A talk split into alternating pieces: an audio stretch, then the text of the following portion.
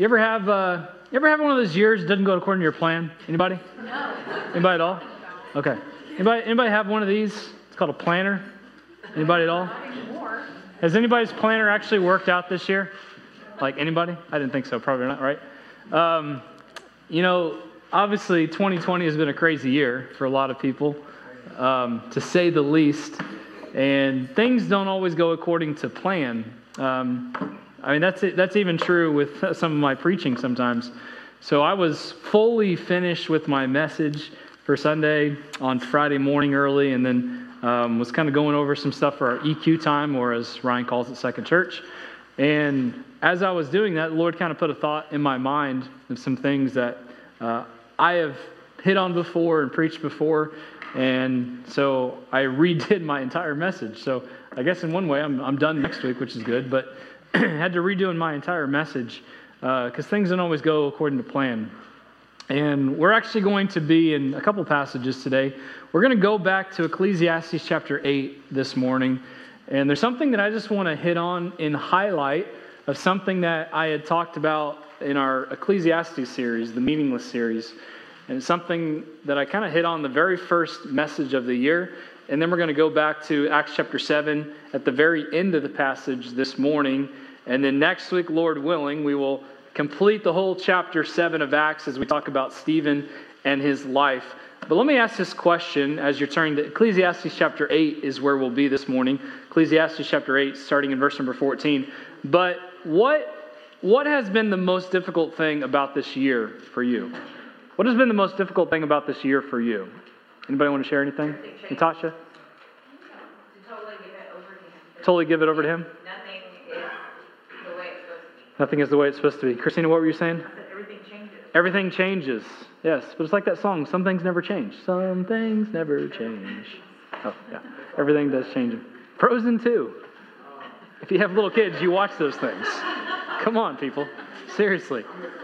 Yeah, well, you got a lot of catch up to do. Um, what else? What are some? Uh, what are what is what has been the most difficult thing for you for this year? Uh, Stephanie. My consistent things have not been consistent. Your consistent things have not been consistent. Very good. What else? Yeah, Marcus. Do what? Going to a customer's house. Going to a customer's house. Yeah, that's true. That's changed a lot. You have to you have to pull a gown up, you know, put your hazmat suit on. Got to check your cable. Yes, Crystal. Husband coming home, not having a job. What else? Anybody else? It's been some of the more difficult things this year. Anybody? routine. Routine? yeah. So, I remember we're in church on this question, but how, what, what is one word you would use to describe 2020? One word. Remember, we're in church, okay? Chaos. Shouldn't have to say that. Chaos, thank you. Chaos, what else? Unsettled. Unsettled. Very good. What else?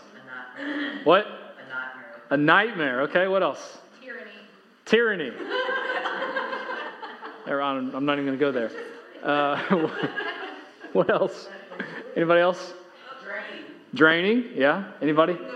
What? It's been good too. What? Political circus. Political. That's two words. I said one. circus. Thank you. anybody else? One word. If you put a hashtag in front of it, yeah, that's true. You can have like 15 words as one because it's all one, yeah. So if you want to do that, Ryan, hashtag whatever. Okay, there you go. Anybody else? Anybody else? One word you can describe this year? What? Garbage. Garbage. Garbage. All right. Amelia? COVID. COVID. All right, very good. All right, Ecclesiastes chapter number 8. Ecclesiastes chapter number 8 is where we're going to be this morning in just a few minutes. But again, this year for all of us hasn't gone according to our plans. And really, the reality, the truth is that most days don't even go according to our plans. You know, we spent, we spent an entire series, 12, 13 messages, back in October into, I think, um, uh, end of January, early February, uh, teaching on some of these principles back in Ecclesiastes chapter 8. And the Lord kind of reminded me of some of these things, really in preparation for this message as I had already finished and was working on some other things. Uh, but it was a good reminder for myself, and I think a good reminder for our church, because I don't know if anyone remember, anyone that was here, but the very first message I preached this year on Sunday morning was learning to lose it. How many remember that message? And there was something that I, that I said that I wanted for you guys this year, and like obviously I was a prophet or something, but I said I want I want you guys to learn to lose control. It's your fault. It's my fault. Yes, you're welcome. You're welcome. But obviously some of you guys didn't learn it, so it's your fault. Okay. Uh, but I, I said I want you to learn to lose control, and what I was talking about and referencing is the fact that Solomon was on on an endless search for meaning in life, was he not? He was on an endless search for satisfaction. You know, we've been talking about above all, allowing the gospel to shape our life. And really, this series and, in the book of Acts has been another adi- uh, an additional identity quest for us to trying to discover what our true identity is and that our identity should be staked in the gospel. And, you know, some of the things that I've thought about with going back to Ecclesiastes 8, and we'll, we'll read that in just a second, but as also as well with the series, is that Life is not designed to be controlled by us, is it? I think 2020 has hopefully taught us that. Life is not meant to be designed by us, it is designed to be dependent on Him, on God. And as I was thinking, you know, obviously the message, I look back at the whole message and I'm like, wow, like I was kind of foretelling some things to the church. And if they would have just got this, it would have been so much easier. But really, here's the truth. How many, how many don't always apply the things that you learn? I think every hand should be raised. I think I alluded to this, I think, last week in the message. You know, Amanda, I'd asked the question to her, hey, which, which year has been more difficult for you, 2019 or 2020? And she said, by far, 2019 for her. And she said, the, the, part, the part that she said that stood out to me was the fact that there were a lot of lessons and principles that were given to her in 2019 that she wasn't ready for, but she allowed them to start shaping her life, her mind, her habits. And by the time 2020 got here, yes, it's been crazy and tyrannical or whatever it has been. It's been crazy and chaotic. But as she was saying, it's helped her focus on what's truly important. And a lot of people have been devastated with COVID, with 2020. And I think a lot of Christians have too. And I think the reason is because they haven't applied the lessons that they've learned. How many would agree with that, really? I mean, no, none of us in here have gone through a pandemic, right? I mean, none of us in here probably have gone through a pandemic in our lifetime. You know, we've gone through a lot of craziness, and, you know, I think Brother Don and they're the oldest in our church, and they've gone through a lot of craziness in this world and in their 90 plus years. But even this year has probably topped it in some of the craziness, right? They've never seen some of that. But a lot of, again, a lot of the thing that we have to realize is that God gives us the lessons, the principles from His Word to shape us, doesn't He? He gives us the principles to continue to, to thrive, to make an impact, to understand where our identity lies.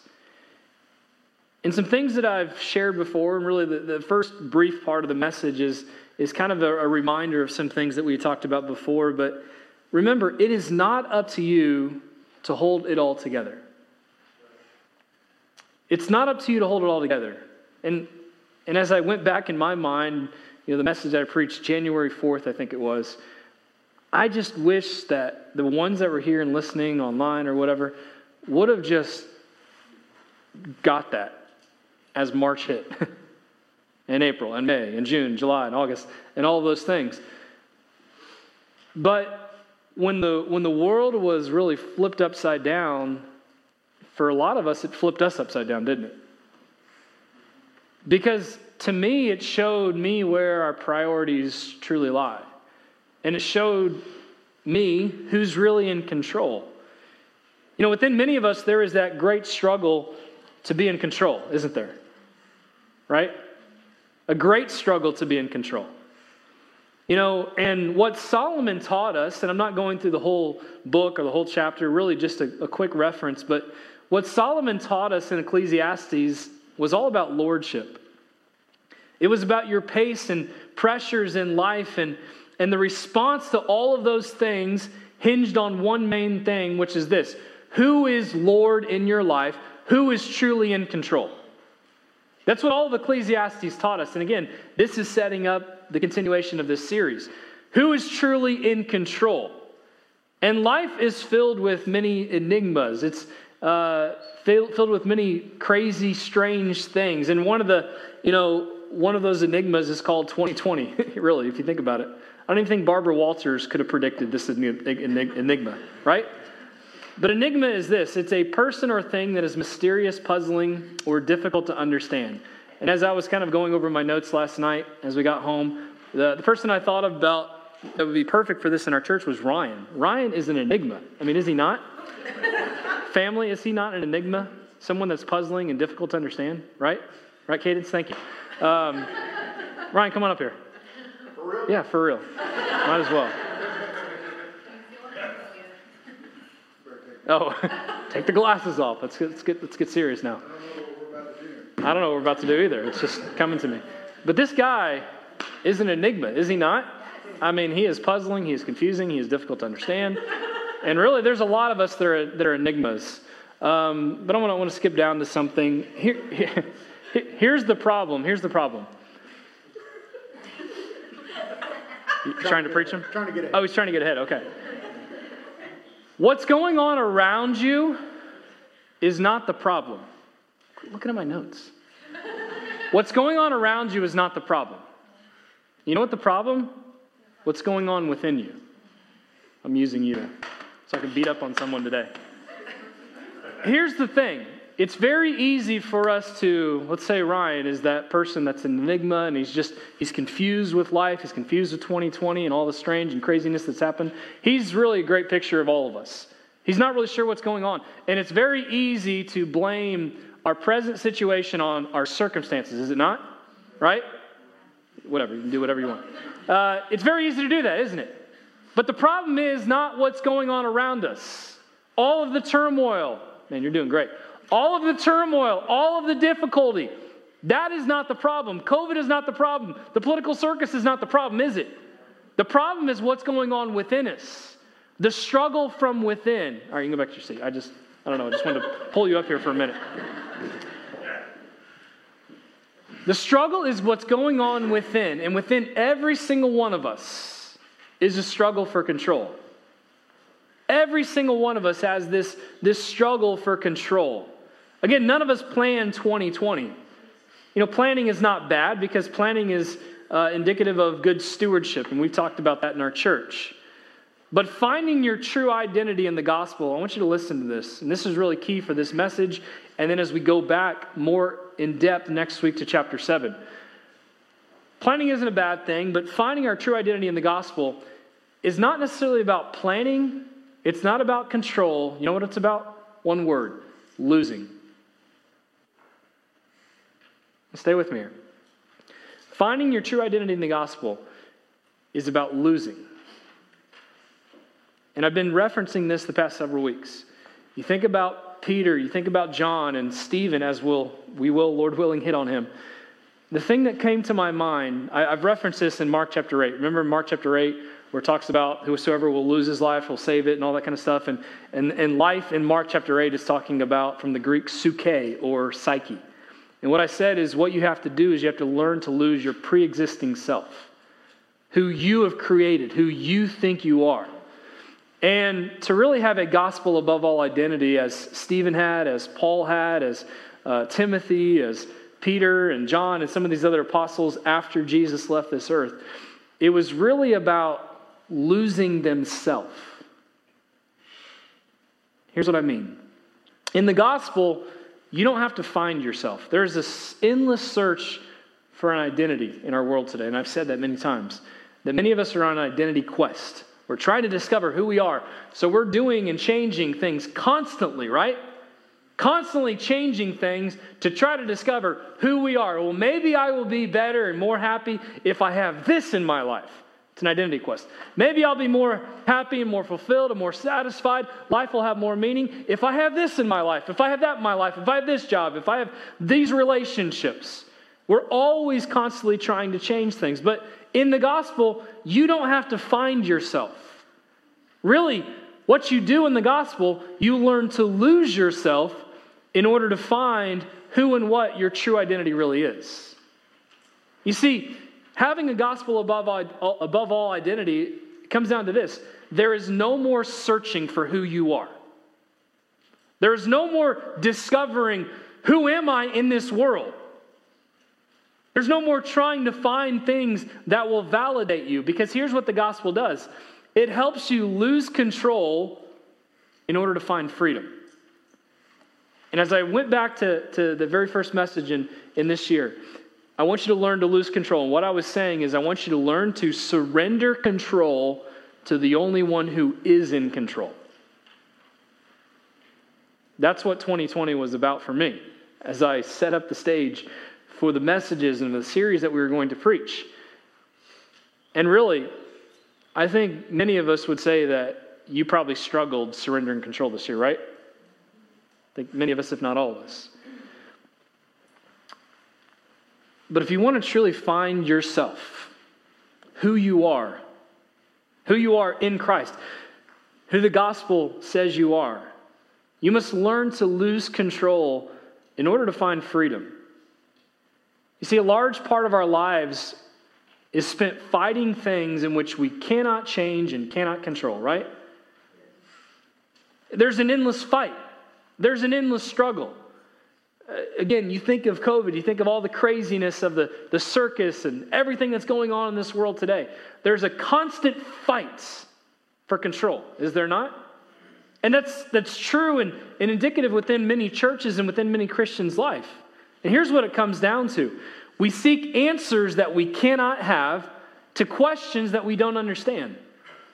We seek authority and power and judgment of that which we do not possess. We seek to escape that which has power over us so that we can have power over it. But what Solomon was teaching us and what Solomon taught us, and again, this is really just a reminder quickly. What Solomon was teaching us is that you are either going through life, listen to this, grasping for control, trying to grab onto control of things in your life because you are going to blaze your own path and blaze your own trail. So I have to be in control, right? You are either going through life grasping for control, and listen to this. And when you don't have control, you're frustrated over not having it, right? So you're either going through life grasping for control and frustrated over not having it, or you are resting in Him who is actually in control. And really, that's what not just 2020, but that's what life is all about. You're going through life grasping, fighting for control, or you're saying, you know what? Forget it. I give up. You win, God. I'm surrendering to you. I'm surrendering to your lordship. I'm surrendering to who you are. And here's the thing when you surrender, you know what you find? You find freedom, you find contentment, you find joy. But the more you struggle, is it really freeing? You think about, you know, wrestling. You know, I mean, wrestling can be fun. You're wrestling with your kids or someone else, but it doesn't leave you like, as you're wrestling, man, this is joyful, right? I'm just full of joy as I'm wrestling and trying to, to struggle with someone else. And if it's a fun thing, that's different. But if you're truly wrestling with someone and trying to pin them down, it's not like this is bringing me so much joy because no, I'm trying to win. I'm trying to control them, right? I am trying to be the one that is, that is dominant and in charge. So that's what we do with life. We are fighting for things that we are trying to control. But the key principle that, that Solomon is teaching us, and I'll reference these verses here in just a second, but get this, I think I have it in your notes, but you will either go through life contending or contented. You will either go through life contending, which means fighting, struggling, grasping for control, or you will go through life contented. Think about 2020. And it's easy to look back because most of it's already happened, but most of us have gone through 2020 contending, haven't we? Haven't we? Yes. We've been fighting for control because our control is, is losing. The government, they're trying to control us. It doesn't matter if they try to control us or if they do control us because they're not in control, are they? Who is truly in control? God. And that's what we even do with the political circus. And, and he's right. I mean, there is a political circus, but even that, you know, we are fighting for things that really don't matter. It doesn't matter who is elected on Tuesday. It doesn't. And you can say, well, you're wrong. It doesn't matter because Jesus Christ is sovereign, is in control. No matter if every election, now this is the fifth election that I've, I've been able to, to vote in. And every election, it's, I, I've heard it in my lifetime that this is the most, you know, important election in our history, right? Every election. Every four years, it's the most important election for us, right? Every election, so it doesn't change. So no matter who's in the office, four more years, this is the most important election for our freedoms. Is God still in control? Is God still on the throne? If we've learned anything in Revelation, it's that, that it's all about Jesus Christ. It's all about Him. Now, we should vote, and I encourage people to vote, you know, vote for, really, neither one of the candidates are good. I'm just being honest. Neither one. And that's the thing. We, we elevate people and men in positions or women in positions.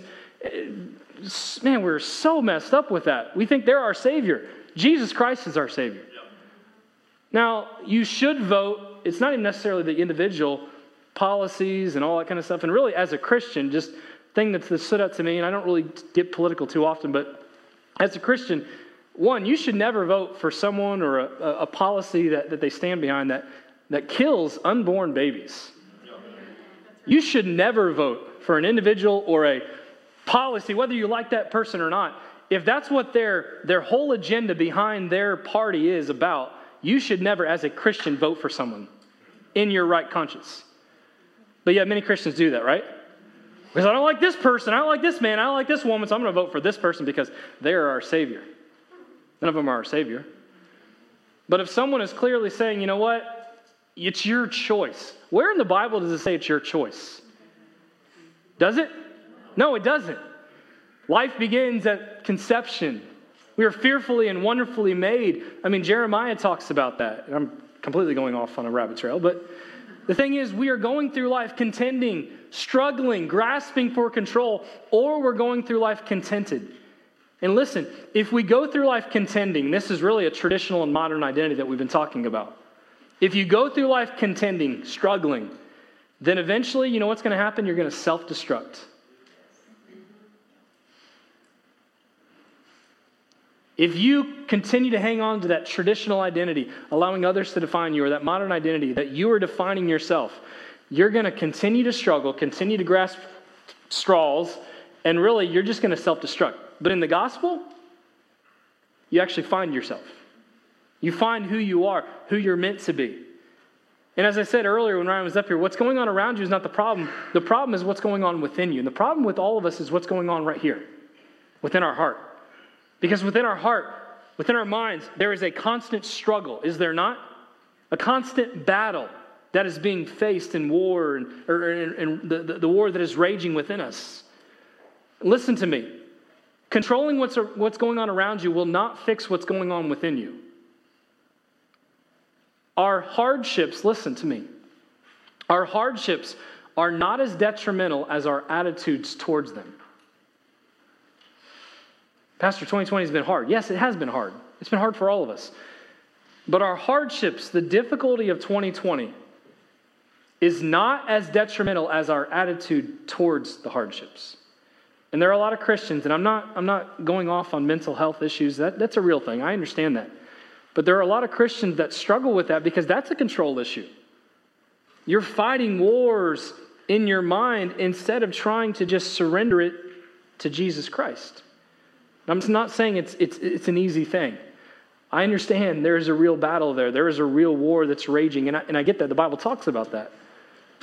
But so many of us are struggling and fighting for things that we can't control. And then we get all, oh, I can't do anything, can't go anywhere. And then we freeze.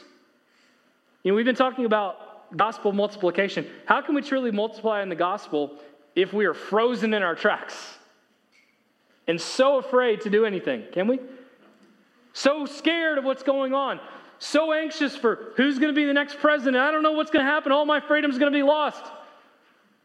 Uh, did you realize that there are many countries around the world where they have no political freedom, and yet there are thriving Christians? Because they realize that their independence, their freedom, doesn't lie in who's in control, but who is in control. Look, I'm thankful to be an American. I'm thankful for the freedoms that we have, and, and I'm thankful that God has still given us an open door. maybe that door is closing, maybe it's not. But as long as it's open, we have to keep pressing through. But back in Ecclesiastes 8, Solomon taught us that control is not always within our reach. And this is important to the series, as we'll look at more next week with Stephen. You see, Stephen clearly learned this lesson. Look at verse number 14 of Ecclesiastes chapter 8. There is a vanity which is done upon the earth, that there must be just men. Unto, uh, just lost my place, hang on. Unto whom it happeneth according to the work of the wicked. Again, there be wicked men to whom it happeneth according to the work of the righteous. I said that this also is vanity. Then I commended mirth. And because a man hath no better thing under the sun than to eat and to drink and to be merry, for that shall abide with him of his labor the days of his life, which God giveth him under the sun. When I applied mine heart to know wisdom, and to see the business that is done upon the earth, for there is that neither day nor night seeth sleep with his eyes. Again, what he's saying is there's this constant struggle, this constant control. Then I beheld all the works of God, that a man cannot find out the work that is done under the sun. Because though a man labor to seek it out, though a man labor and struggle to find out what is going on in life, to find out how to control life, yet he shall not find it. Further, though a wise man think to know it, hey, I've got the answers for you, yet shall he not be able to find it. And here's, here's what Solomon is teaching us very quickly, and I'll try to make an application. Here's what Solomon is teaching us what we must do, not just in this short passage, but in everything that he's taught up to this point, is this we need to learn to surrender to the enigmas of life. I'm throwing out that word.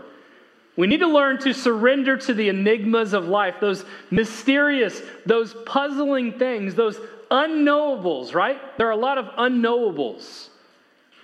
And Solomon is closing out this chapter in this endless search for, for meaning, for control, for satisfaction, and he's accepting questions that he cannot answer. The best most of us can do is observe the journey through the window of our moving train and attempt, with all the scenery whizzing by, to make sense of it all. And we think, why is God's power so confusing? Because, quite simply, we aren't God. And we will never understand God's power. We will un- never understand all that God is trying to do in our lives. And Solomon is finally applying himself to these strange enigmas of life. He's understanding here that no man, no woman will ever understand the totality of things or ever begin to comprehend or explain what God is doing and why God is doing what he's doing. Look, God doesn't expect us to know the unknowables. There are questions that will never be answered. And Solomon is trying to figure it out, but in verse 17, he's basically saying, He shall not be able to find it. Here's his conclusion You must learn to be content with not knowing everything. Let me say that again. You need to learn to be content with not knowing everything. And I know that's a struggle for a lot of us, right, Dustin? Yes, yes very much. I saw him smiling back there. It's a struggle for a lot of us because we want to know everything. And we want to know what's going to happen on Tuesday. We want to know what's going to happen next year and what's going to happen in our lives. And we're planning and planning and planning, and nothing wrong per se with that. But we are trying to control life when life is out of our control. And it's only ever been in His control. And the only way you'll find true meaning, true identity, is to surrender to His Lordship. You know, Solomon is trying to teach us to surrender to the enigmas, and, and really what he is saying is this life is inconceivable. That's exactly what he said. I didn't say it good, but some of you guys got that. Life is inconceivable. Look, I'm going to keep using that word because I really do know what it means, and it, it means what I think it means too. But life is inconceivable, it's filled with enigmas. Look, listen, listen. Even on your best day, even on your best day, you're still human and not God, right? Even on your best day, you're still human, which means you are the creation, right? Not the creator. Which means you are, because of sin, you are flawed. So even on your best day, whatever day that might be, and we all have a good day, and we all have a lot of bad days, right? And we all have those days where nothing goes right. Maybe that was today for you. I don't know. But even on your best day when everything is going your way, you're still not God. You're not God. And I can picture Solomon as, he, as he's coming to these conclusions at the end of chapter 8, and he'll continue on for the next three or four chapters. But it's like he's finally just throwing up his hands in the air and saying, All right, God, you win. I'm going to surrender. Your, my life is yours. I'm going to stop searching for satisfaction, for meaning, and I'm going to finally say, you know what? That's it. I lose, you win. So, what Solomon was teaching us was what really the apostles are trying to teach us back in Acts. Look, there were many unknowables with this year, and there's a lot more to come. But what matters is what we, what we do, or what matters is this that we learn to lose ourselves. And what I'm talking about is this we learn to lose ourselves in the gospel. I don't have this in your notes, but just write this down. The gospel is the answer to our brokenness. The gospel is the answer to our brokenness. And remember, the gospel, it's more than just the good news. The gospel is Jesus Christ. The gospel is being redeemed, set free. The gospel is the answer to our brokenness. And really, what I'm meaning is this the gospel is the answer to our identity problems. Listen, as Christians, we have been called to live life on mission, have we not? We have been called to live out a radical faith and fulfill our radical mission. But what happens is that many of us have replaced a radical faith, have replaced our radical purpose with what is comfortable. And the truth is that many of us are still trying to contend with this life. We are trying to struggle with control, trying to struggle and fight for control of things that we cannot and will never control. We contend with our identity. I don't know who I am. And then what, we have some of us that have this, you know, Eeyore mentality woe is me. Everything's wrong in my life. Everything stinks. Poor me. That's a horrible perception of yourself. Because you don't know who you are in Christ. Because in God's eyes, it's not woe is you. It's you're pretty awesome because I have made you that way and I have given you everything you need to thrive and be joyful. Woe is me. Life stinks. Nothing's going my way. Everything I try to do is not working out. You notice the pattern here? It's all about me. It's all about I. It's all about that. Whatever song is going through your heads, forget it. I know. Crazy day. But again, this year has been painful. And I was thinking about it in my own life. Really, this year hasn't been my worst year. It's, it's really been far from that. You know, my worst year was 2012 when I lost my son, my firstborn. But this year is what this year has done for me is it's helped reorient me, reposition me, help me to realize what truly is important. For some in here said, oh, this year just stinks. It's been my worst year. Well, I could see how that could be.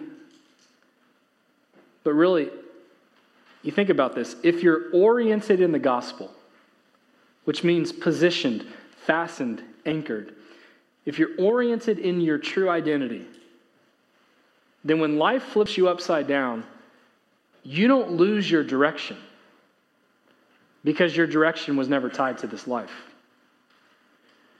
So when a pandemic comes or whatever is going to come in 2021, when life flips you upside down, you don't lose where you are because you weren't tied to these things, right?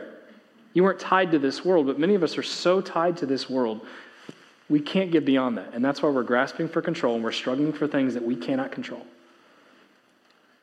You know, I go back and again, just reference some things that I've preached already. You know, God has commanded us, Jesus commanded us when he left this earth to go live on mission, right? To go make disciples. That's our purpose. We exist to advance God's kingdom. But many of us are too content on strengthening our own kingdom, and we're too complacent that we've fallen into a casual and comfortable Christianity, and we're failing to realize that we've been commissioned. And listen, anything less than radical obedience to our mission And what I mean is really anything less than radical obedience and devotion to Jesus Christ is unbiblical Christianity. Plain and simple. So the reality is, many of us in our Christian lives are very unbiblical.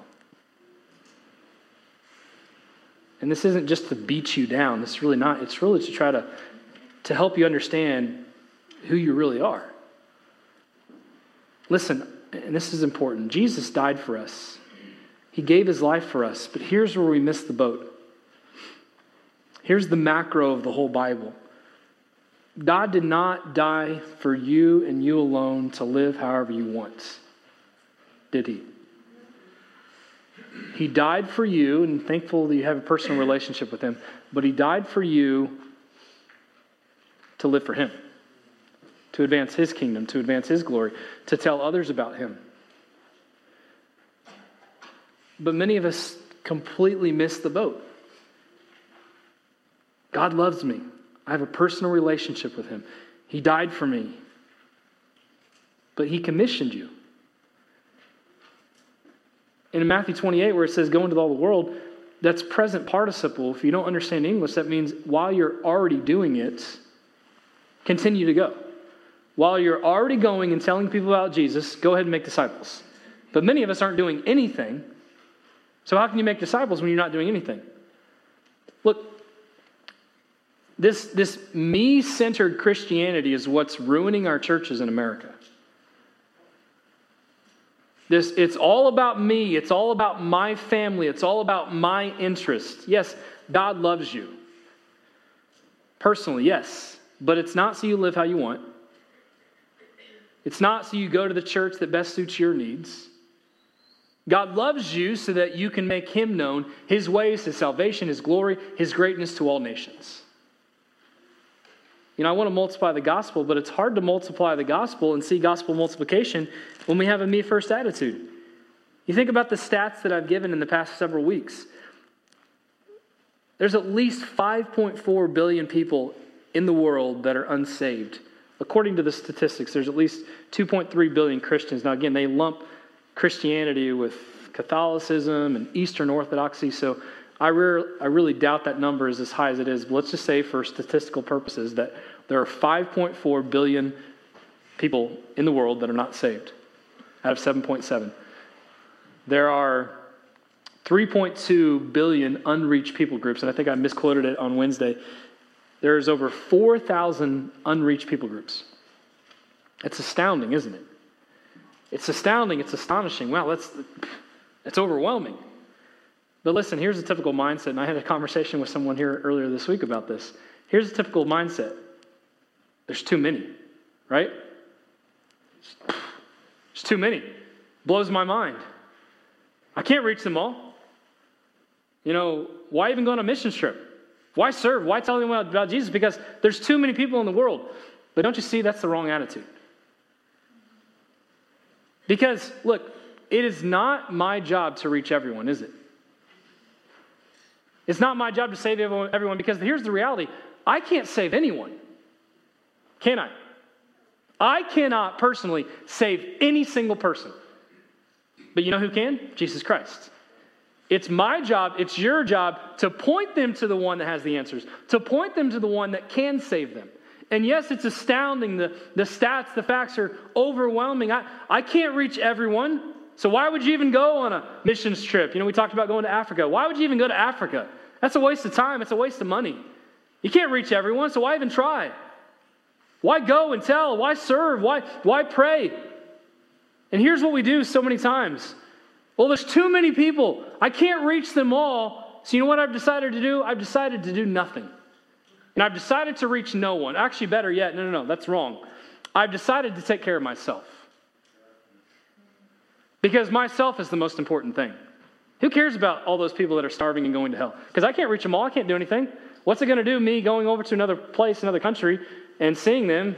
I can't do anything. You can do something, can't you?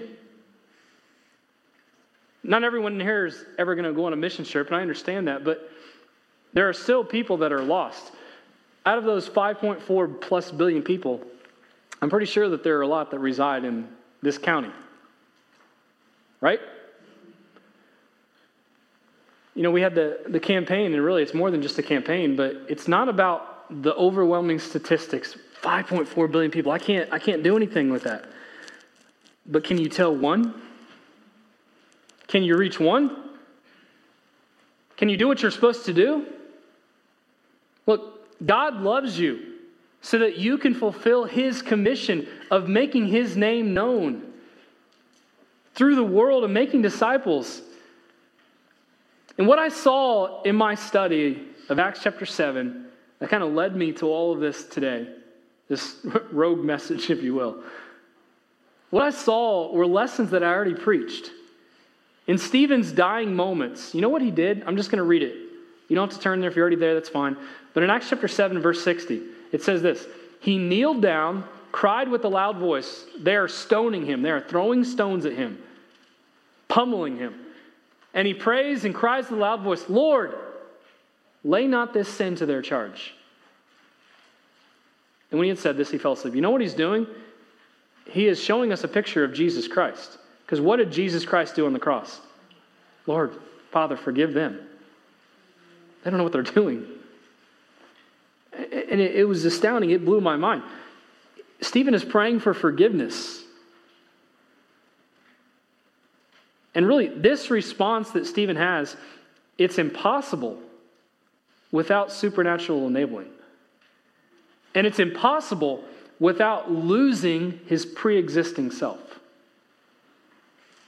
It's astonishing what he's doing after what has been done to him. And we'll more reference that next week, I promise you. But Stephen is attempting to do for others what Jesus did for him. Now, listen to me. Stay with me, please.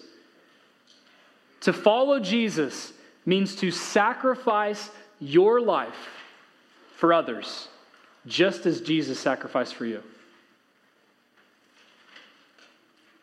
And here's a convicting question. I don't want you to answer out loud, but I want you to think about this. Where would you be right now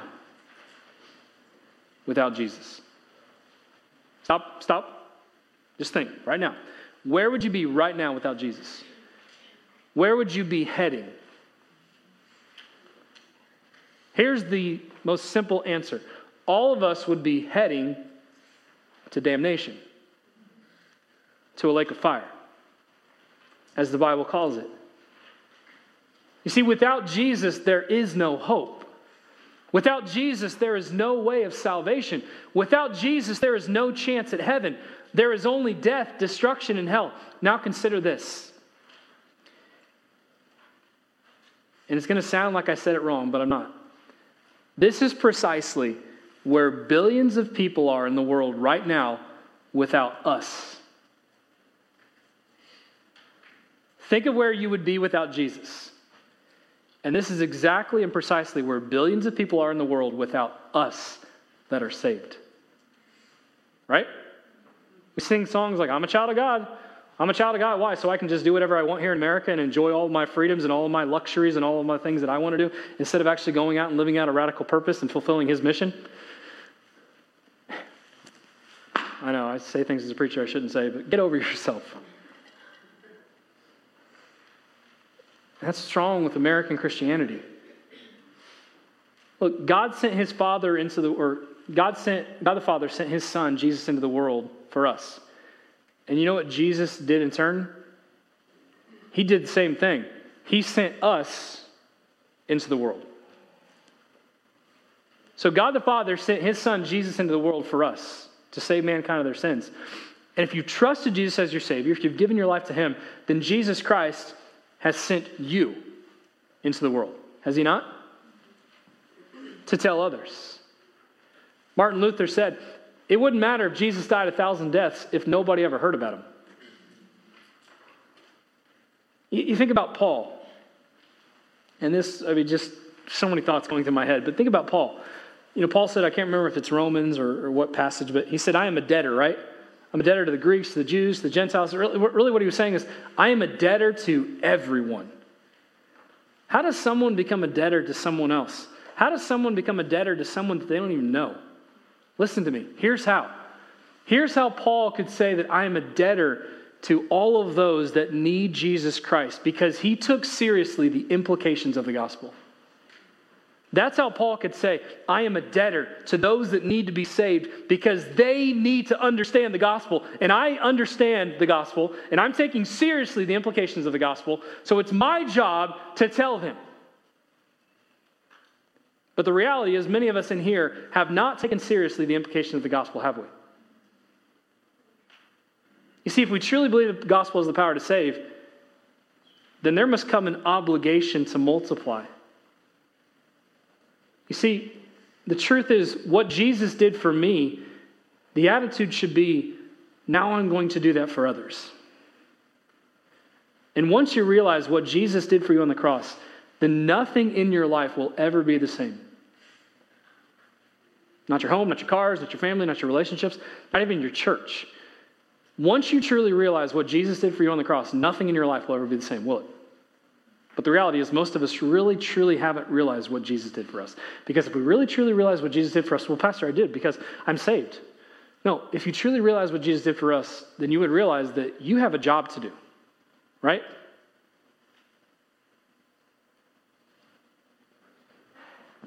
And it's our job to be busy about the job that God gave us.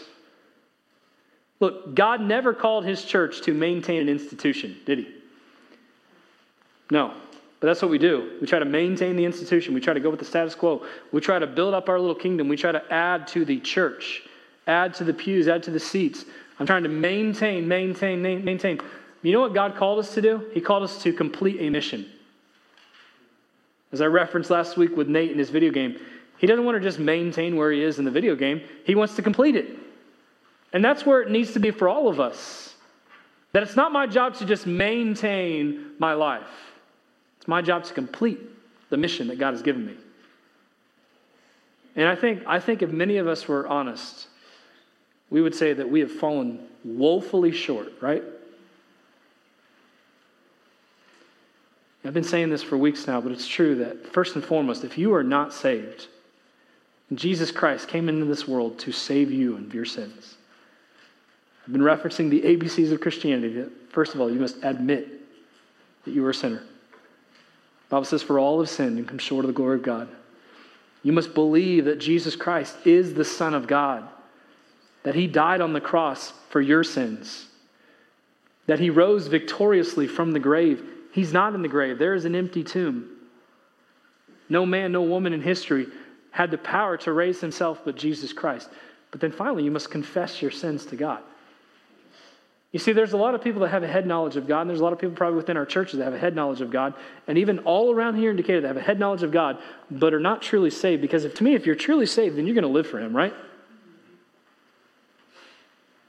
And I'm not trying to question, get you to question your salvation. I'm trying to get you to to figure out what you're doing in life and get back on mission. Get this down. In the gospel, you don't have to find yourself. This is what it all boils down to. In the gospel, you don't have to find yourself. You need to learn to lose yourself in order to find who and what you truly are. You see, there's no more searching, there's no more trying to find things that will validate you. Because here's what the gospel does it helps you lose control in order to find freedom. I told you a couple weeks ago, we're kind of changing direction with our church and changing direction with our mission or vision. Our vision really is this we exist to reach people with the radical power of the gospel. And that's what it comes down to. And here's what I want from this series, and I feel like this was an important message for the times that we're going through and the craziness and you know the uncertainty with what's going to happen on Tuesday or what's not going to happen or it's going to linger on for 3 more months, whatever. Surrender to the unknowables, surrender to the enigmas, surrender to the things that are inconceivable in life.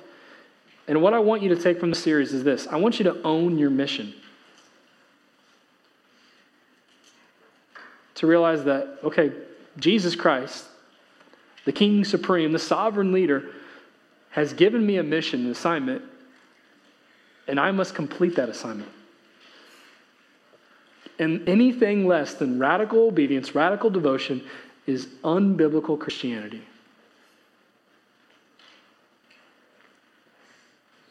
So, where are we today? You know, I appreciate some of you that have, you know, been convicted heavily over the past several weeks and have done something about it. But the reality is, many of us get convicted and shut off the conviction, do nothing about it, and we continue on with our lives. I can't save them all. I'm not going to do anything. I don't know what to say, so I'm not going to tell anybody. Good for you. Continue to be unbiblical. Good for you. That's harsh. Well, it's truth. I'm not trying to be harsh. I am trying to speak the truth in love with grace, but it so burdens me. It so burdens my own heart, my own life, because I have woefully fallen short. And I know if I have, then I know many of you have too. I want the gospel to be above all of my life. And I've been on this journey, as I've told you guys and shared with you more in our EQ time, this journey of gospel identity. And I know it's taken me a long time to try to get myself there, but a lot of people, a lot of pastors, a lot of evangelists, a lot of missionaries aren't. They're stuck in identity. It's not necessarily bad, but it's incomplete. Or they're trying to redefine themselves.